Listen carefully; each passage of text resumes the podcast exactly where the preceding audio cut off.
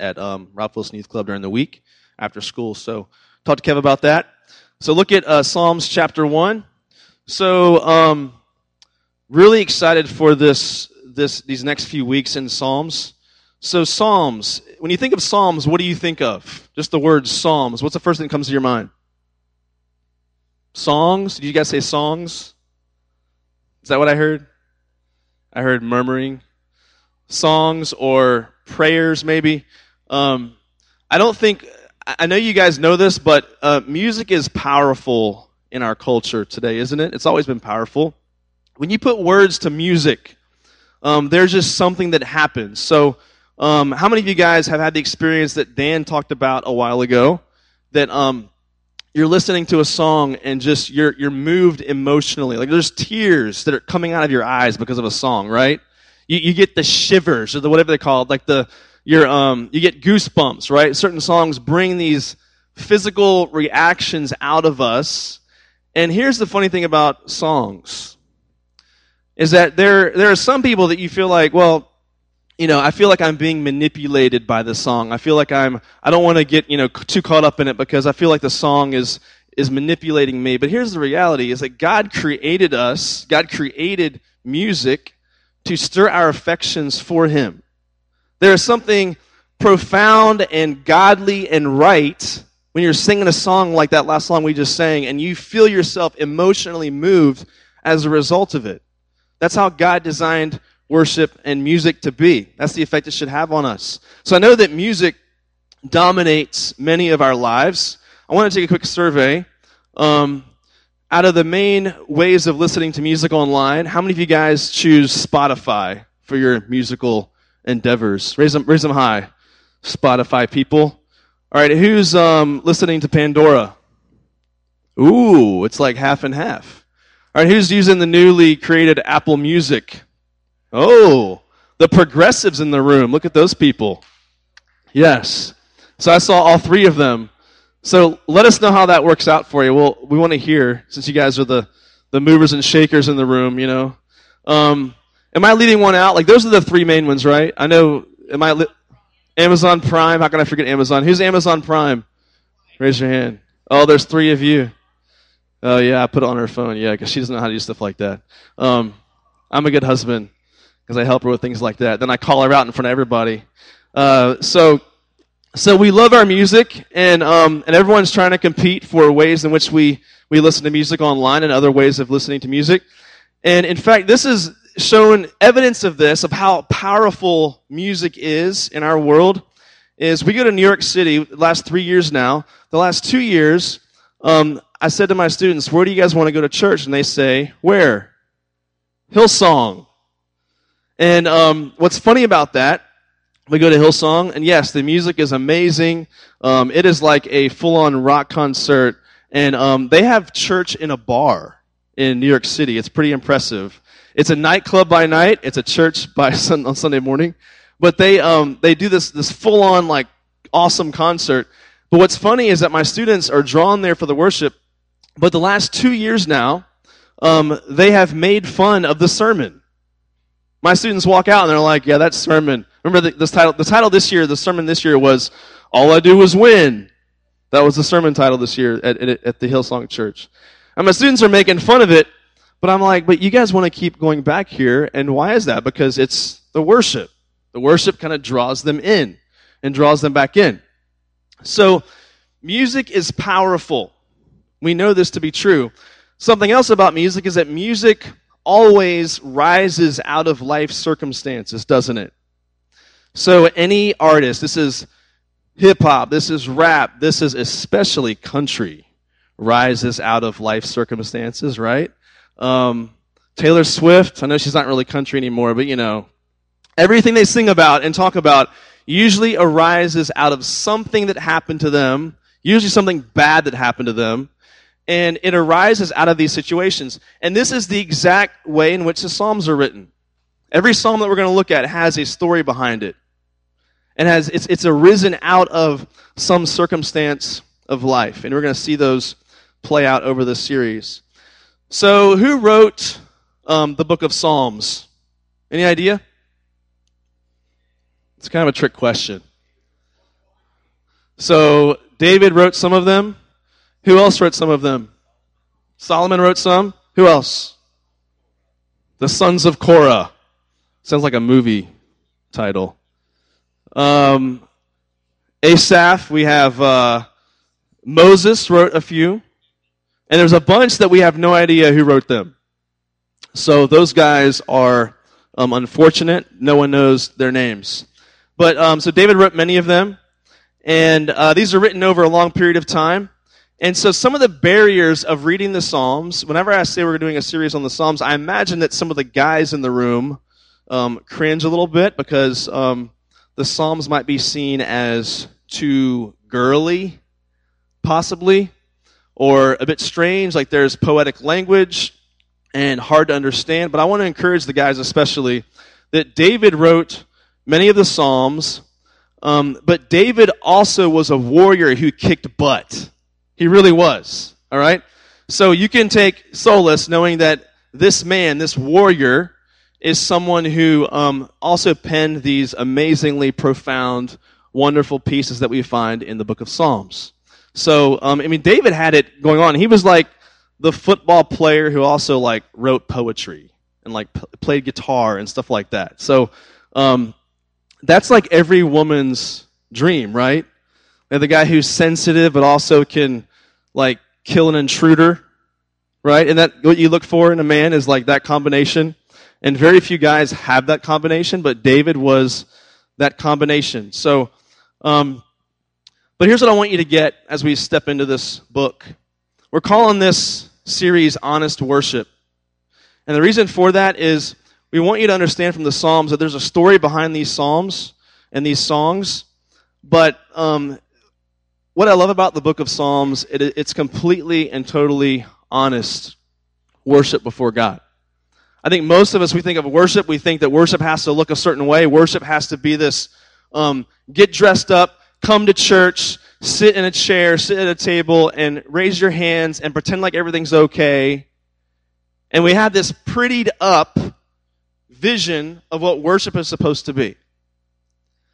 And the Psalms just deconstruct all of that because the Psalms are honest.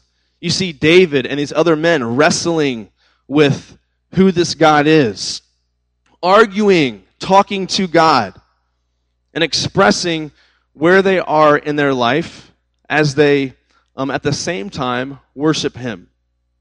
And so many of you, you think of worship needing to be prettied up or put on this facade, put on this fake face, and pretend like everything's okay. And the Psalms deconstruct all of that. They're honest. And so there's a few things I want you to uh, think about as we go through the series. There's several things I want to see God do in us as we go through this series. Put my next slide up there, and here's what those things are. I want you to think of, uh, no, it's not that one. There we go. So I want to see God do a few things in us as a group throughout this series. And the first thing is this um, just love and adoration for God. I don't know about you, but I struggle with this because there's so much of what we do as Christians that's just, yeah, I'm supposed to do this, supposed to do that, read my Bible, pray, go to church, be a part of community, be on mission. And we miss the greater overarching thing, and that's, am I doing this because I love and adore who God is? Is it flowing out of this heart for who God is? Secondly, sorrow over sin. When's the last time you wept over sin? Not just the sin out there, but the sin in here. When's the last time we had sorrow over sin? You see that in especially Psalm 51. Brokenness, dependence upon God, understanding fear and trust, walking with God when things seem dark. Is that going to relate to some of you in the room? I think it will. Trusting who God is, worshiping Him honestly in spite of whatever situation you find yourself in. Devotion to His Word. Psalm 119, the longest chapter in the whole Bible, is all about God's Word and devotion to His Word. So we're going to cover these themes. I want you guys at your tables to discuss questions uh, just one and two. Go ahead and discuss questions one and two.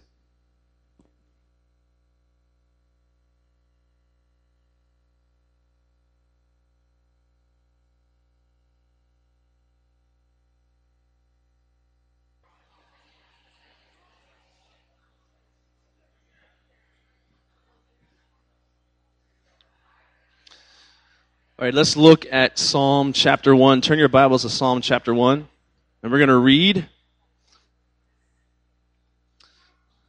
Is that first word blessed or blessed? Is it blessed? Blessed sounds more holy. We'll say blessed. Go to my next go to my next slide here. We need some text on the screen. There we go. All right, so verse 1 and 2 it says blessed is the man who walks not in the counsel of the wicked, nor stands in the way of sinners, nor sits in the seat of scoffers, but his delight is in the law of the Lord. And on his law he meditates day and night. So when we use the word blessed or blessed, no one says blessed. We did when we read the Bible we do, but not in real life. So we say blessed. If we use the word blessed, most of us mean that in this way. Good things are happening to me. It's circumstantial. If we say, hey, how are you doing? If someone says, I've just been blessed, well, that usually doesn't mean cancer. It usually doesn't mean bankruptcy. It usually doesn't mean suffering. It usually means, I'm making some decent money right now, or I got a girlfriend, or I got a boyfriend, or just that's what it normally means if we say the word blessed. But the word being used in this passage means happy. Now you might think, well, yeah, it doesn't it means circumstantial, right? It means happy, like good things are happening to me. But the use of this word is different than that. It's not the same thing as how we use the word blessed. The kind of happiness that we talk about is often one just based on circumstances. The happiness being talked about here is different. It's deeper than that. This is like a joyfulness. This is like this kind of happiness. It's one that is not circumstantial. It's deeper than that. And we're going to see how this unfolds as we look at this passage. I want, you to, I want you to watch this. It says, this passage says, Happy is the one who doesn't walk in the counsel of the wicked, stand in the way of sinners, or sit in the seat of scoffers. Did you get this? I want you to watch this. Happiness is found for the person who doesn't do these things.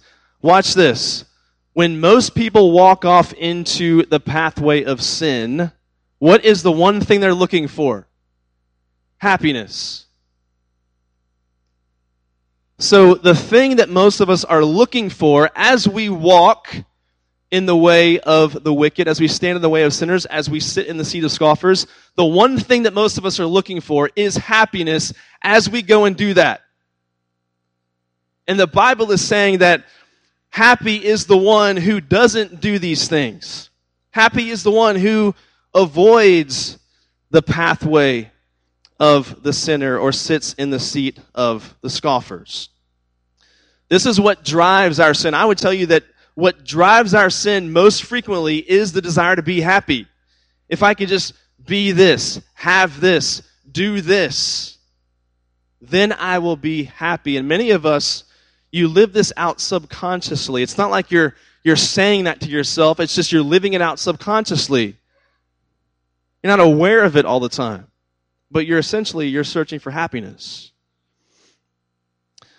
I read an amazing quote uh, this past week in the study of, of this passage, and this quote um, is by Tim Keller. He says, Happiness is always a byproduct of seeking something other than happiness itself. Happiness is always a byproduct of seeking something else besides happiness if you took a survey on the street and you asked anybody, what is the point of life? Many are going to say it's to be happy. I mean, do what you feel called to do, do what you feel led to do. Um, whatever you want to do that's going to make you happy, you make sure you go do that. It's how we live our lives. And happiness, this belief that um, I'm entitled to whatever I want in order to be happy. This is how we live our lives.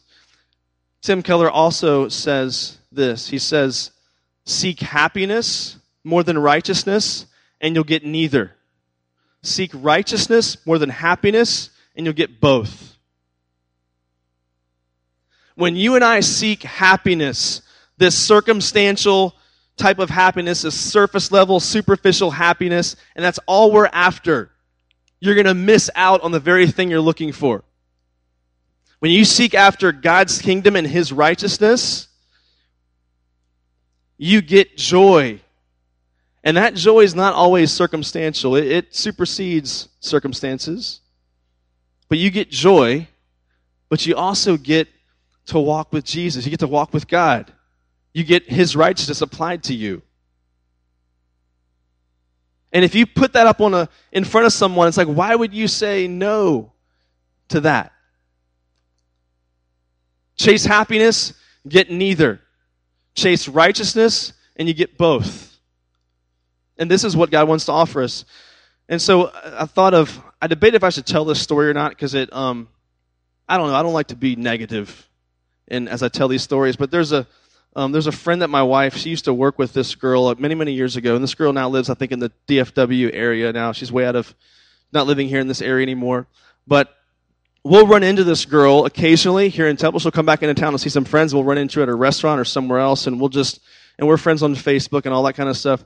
But this is a girl who has, um, it's very obvious from just social media posts and so on that her number one goal and priority, this is a Christian girl, number one goal in, in life is to just find herself a husband. And she's pretty. I mean, she's pretty. And her number one goal, it's like everything about her life just screams like, I just want to find that man. Like, where is he? And she's had relationship breakup after relationship breakup. We just saw her about a year ago and, and, uh, met the guy, the new guy she was engaged to. And we walked away going, man, I, I don't know about that. I'm not sure about that. And then here on social media this past week, it just blows up. We broke up. Why can't I find a guy? Why can't I trust guys? Oh my gosh. And it's just, oh my goodness. Like this, this girl is consumed with this one thing. If I can just find this, I'm going to be happy. Living for it. And if you make a happy relationship or a happy marriage or a happy boyfriend girlfriend relationship the number one thing that you live for, you're never going to have it. If you put happiness before righteousness, you're never going to get either one of those as you live your life. People also point to this in verse 1, they see this progression of it says walk, stand, and sit. If you walk in the counsel of the wicked, nor stand in the way of sinners, or sit in the seat of scoffers, we see this progression of walk, stand, and sit. And I think we see in this passage there's three things that the godly person refuses. And the first thing is the advice of the ungodly. So to walk with the ungodly, does not, this does not mean that you're not friends with people who aren't believers. This does not mean that you don't have friends that you don't hang out with that are, you should have people that you hang out with that are unbelievers. You're living on mission as a Christian. But this metaphor of walk, stand, and sit is meant spiritually. That when you walk with people, this means that you are taking the advice of the ungodly. That means if you're a Christian and your boyfriend breaks up with you, that if you go to your unbelieving friend for advice on how you should handle that, or any other situation you find yourself in, you are taking advice from someone who doesn't have a relationship with Christ and is going to be limited in how to handle it if you call yourself a Christian. The second thing this verse says is do not stand in the path of sinners. Now we have standing. So this means no longer just walking with them, but you are now standing. You are in agreement. You are starting to buy in to their way of living and lifestyle. Stand in the pathway of, and then thirdly, sit in the seat of scoffers. This is someone who's got full buy in. They have fully bought into a sinful way of thinking and living out their life. You are sitting in the seat along with those who scoff at truth.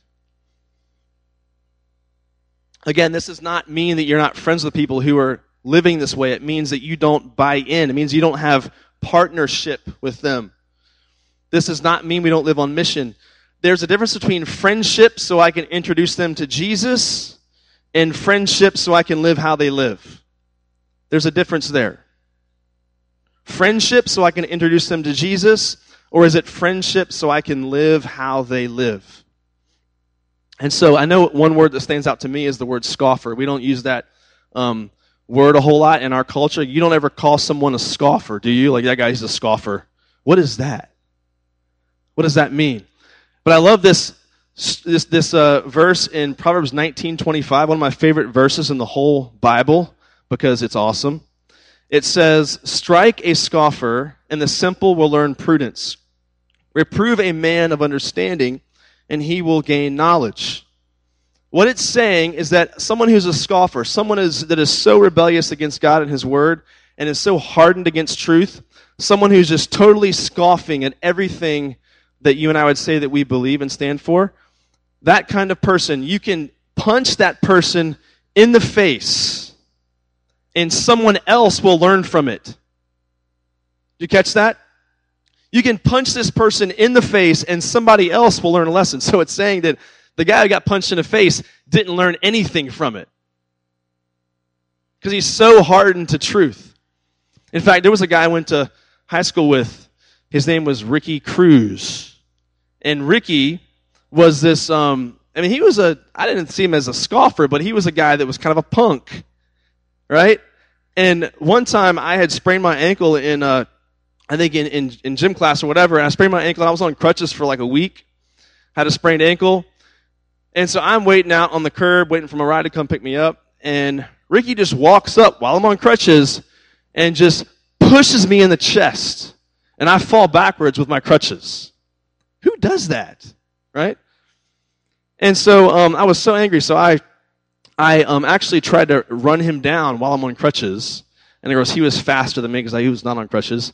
And, uh, and I, I sort of like waited a few minutes and I walked over without him knowing I was behind him and he's now waiting for his ride to come pick him up.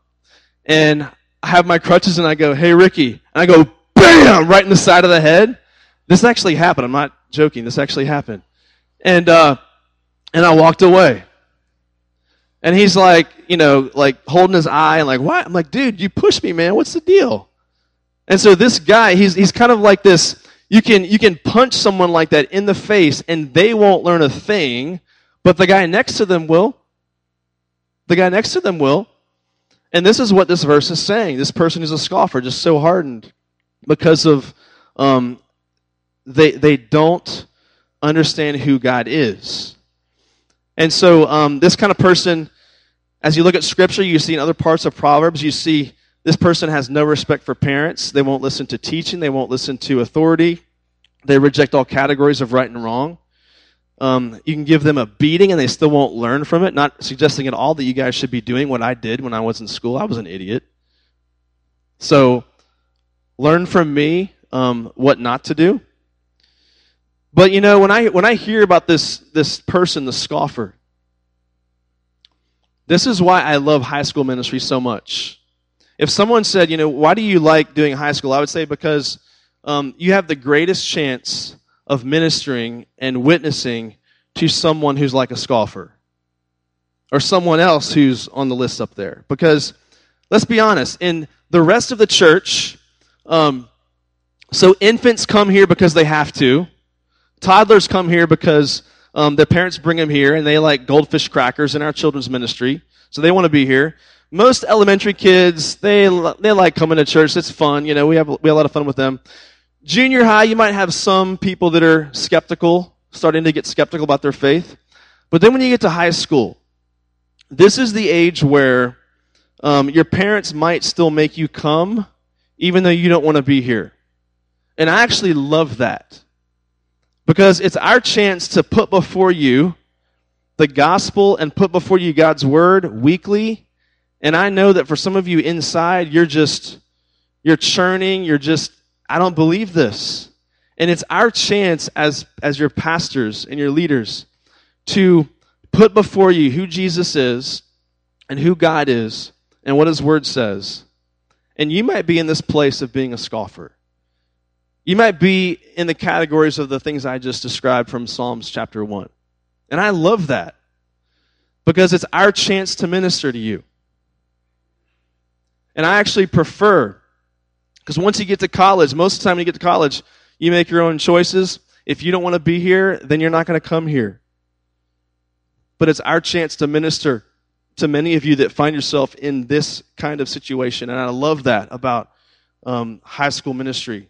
That doesn't happen anywhere else in the church. Nowhere else in the church do we, do we find it, I think, like we, like we find it in high school ministry. Look back at Psalm chapter 1, verses 1 and 2. I'll read it again. It says, Blessed is the man who walks not in the counsel of the wicked, nor stands in the way of sinners, nor sits in the seat of scoffers, but his delight is in the law of the Lord, and on his law he meditates day and night. Whenever we say the phrase, he, he, his delight is in the law of the Lord, and on his law he meditates day and night. I love verse 2 because you and I would never put those words together. Delight in God's law. We think of God's law, we think of rules. Delighting in rules, like who delights in rules? No one delights in rules. If you do, you're just strange. But this is not rules being talked about in this passage. This is all of God's word. This is referring to all of God's word. And this is pointing to the whole thing. So this person delights in God's word. It's not someone who just loves rules. It's to delight in God's word, to delight in who God is. And whenever you and I hear the word meditate, we think of strange things, right? We think of someone Eastern meditation. But meditation is actually a biblical concept. And what it is, it's like to read something and to just churn it over and over and over. The, the word in the Hebrew is actually a murmuring or a muttering, almost like you're repeating it to yourself just over and over and over again. Some people have said that meditation is like digest like they, they would say that digestion of food is like meditation for the soul. So when you and I eat something, we're actually taking it in, even if it's a Twinkie, right? You're taking it into your body. It is going and permeating your entire being into your cells. That's digestion. Meditation is like a spiritual form of digestion. You are taking God's word in, it is becoming a part of who you are. It is sinking into your heart and your soul, and it's becoming a part of you. In fact, uh, I have to admit, during the summertime, Summertime is a really difficult time for me, I think, spiritually, because I'm just sort of out of my groove or out of my element. We're planning lots of stuff. And I told my wife, I said, you know, I feel like for a lot of our students, you guys do impact, you guys do mission trips. And for you guys, it's spiritually speaking, summertime is like a big high for many of you. But for me, very often, it's a spiritual low point because I'm just not in my normal routine. And it's, and it's my fault. Not saying it's anyone anyone's fault but my own. But recently, and I'll just find I'll find myself in this weird place of not really having passion, not having love and adoration for God. And about a week ago, I'm reading Luke chapter seven, and it's a story of this woman who is a prostitute, and Jesus is at a Pharisee's house, and this woman walks in and she starts putting ointment on Christ's feet, weeping with tears and, and, and drenching his feet in tears and wiping his feet wiping his feet with her hair. And Jesus tells the Pharisee, he basically says, You know why she's doing this? Because she's been forgiven much. And then he turns to the Pharisee and he says, You know, you didn't wash my feet. You didn't treat me the way that she's treating me. And he says, Because he who's been forgiven little loves little. And I walked away from that passage and I was going, You know, just meditating on that, thinking about it all day, and just, just thinking about it and preaching that to myself, reminding myself that when I lack love and passion for Jesus Christ, it's because I don't view my sin properly. I think I've been forgiven little, like the Pharisee. I think I've been, yeah, yeah, God kind of, you know, yeah, I, I believe a lot of stuff, but I'm just lacking passion and zeal right now. Well, that goes back to how I view my sin. The person who forgives, who's been forgiven, you realize how much you've been forgiven. Loving him and adoring him won't be an issue because you see your sin correctly. And it was convicting to me. And so, this is the way in which meditation and chewing on something all day can begin to permeate um, your entire being as you meditate on those things. Look at verse 3. It says, He's like a tree planted by streams of water that yields its fruit in its season and its leaf does not wither. In all that he does, he prospers. He's saying this person is like a tree planted by streams of water. I want you to picture a desert and a tree, its roots going deep into the water. And this is a picture he's creating for us. And there's three things this image shows us. And the first one is this is that spiritual life, get on my next slide. Spiritual life is fed from an outside source. You will never find all the things inside of yourself necessary to live a walk with Christ. You've got to be tapped into the living water who is Jesus Christ. You will find it only from an outside source, and it's a relationship with Jesus Christ. Secondly, spiritual fruit can be seasonal. This means you go through times of dryness and drought, and it can be times of um, there's there's less fruit in different seasons of life. And then thirdly, internal life is more important than externals. The picture here is of the roots. Roots are not glamorous. You would never go buy your girlfriend a bouquet of roots. They're not beautiful, but they're necessary for survival. And so, internal life, what's under the ground, is more significant than what's on the external. We spend our lives trying to rearrange the leaves, rearrange the branches, treat the outside, put on the facade. But when you look at this picture, the internal life is much more important and significant than the external life. The root system. Healthy roots leads to healthy fruit. And I think what we see in this passage is there's an epidemic of sallowness among Christians, I think. When we look around us, myself included, um, the picture being painted here is, is a person who is deeply rooted in Christ, meditates on God, chews on his word. Look at verse 4. We got to hurry up. Look at verse 4. The wicked are not so, but are like chaff that the wind drives away. Therefore, the wicked will not stand in the judgment, nor sinners in the congregation of the righteous. For the Lord knows the way of the righteous, but the way of the wicked will perish. When you and I think of the word wicked, most of us just think of someone besides ourselves but when it says wicked, it's not referring to the most evil murderer or thief you can think of. It's referring to anyone who's not connected to, to God, anyone who's apart from God. This is anyone not in a relationship with Jesus Christ. That, that would be considered wicked. And this is you and I before we came to know Christ. We're in this category of wicked. And so back then they would separate um, chaff, the little outside um, things on the outside of the wheat shell. They would, they would separate those and just blow them, and, and the wind would take those things away so they could have their wheat, their grain. So we to watch this. He compares the righteous to a tree who's firmly planted in the ground to the wicked who is just like dust. And you see there just a life of shallowness versus a life of depth. We've got to finish up here. So let me finish very quickly. You guys can discuss some more here at your tables. I want you to think of, um, there's a few application points for you.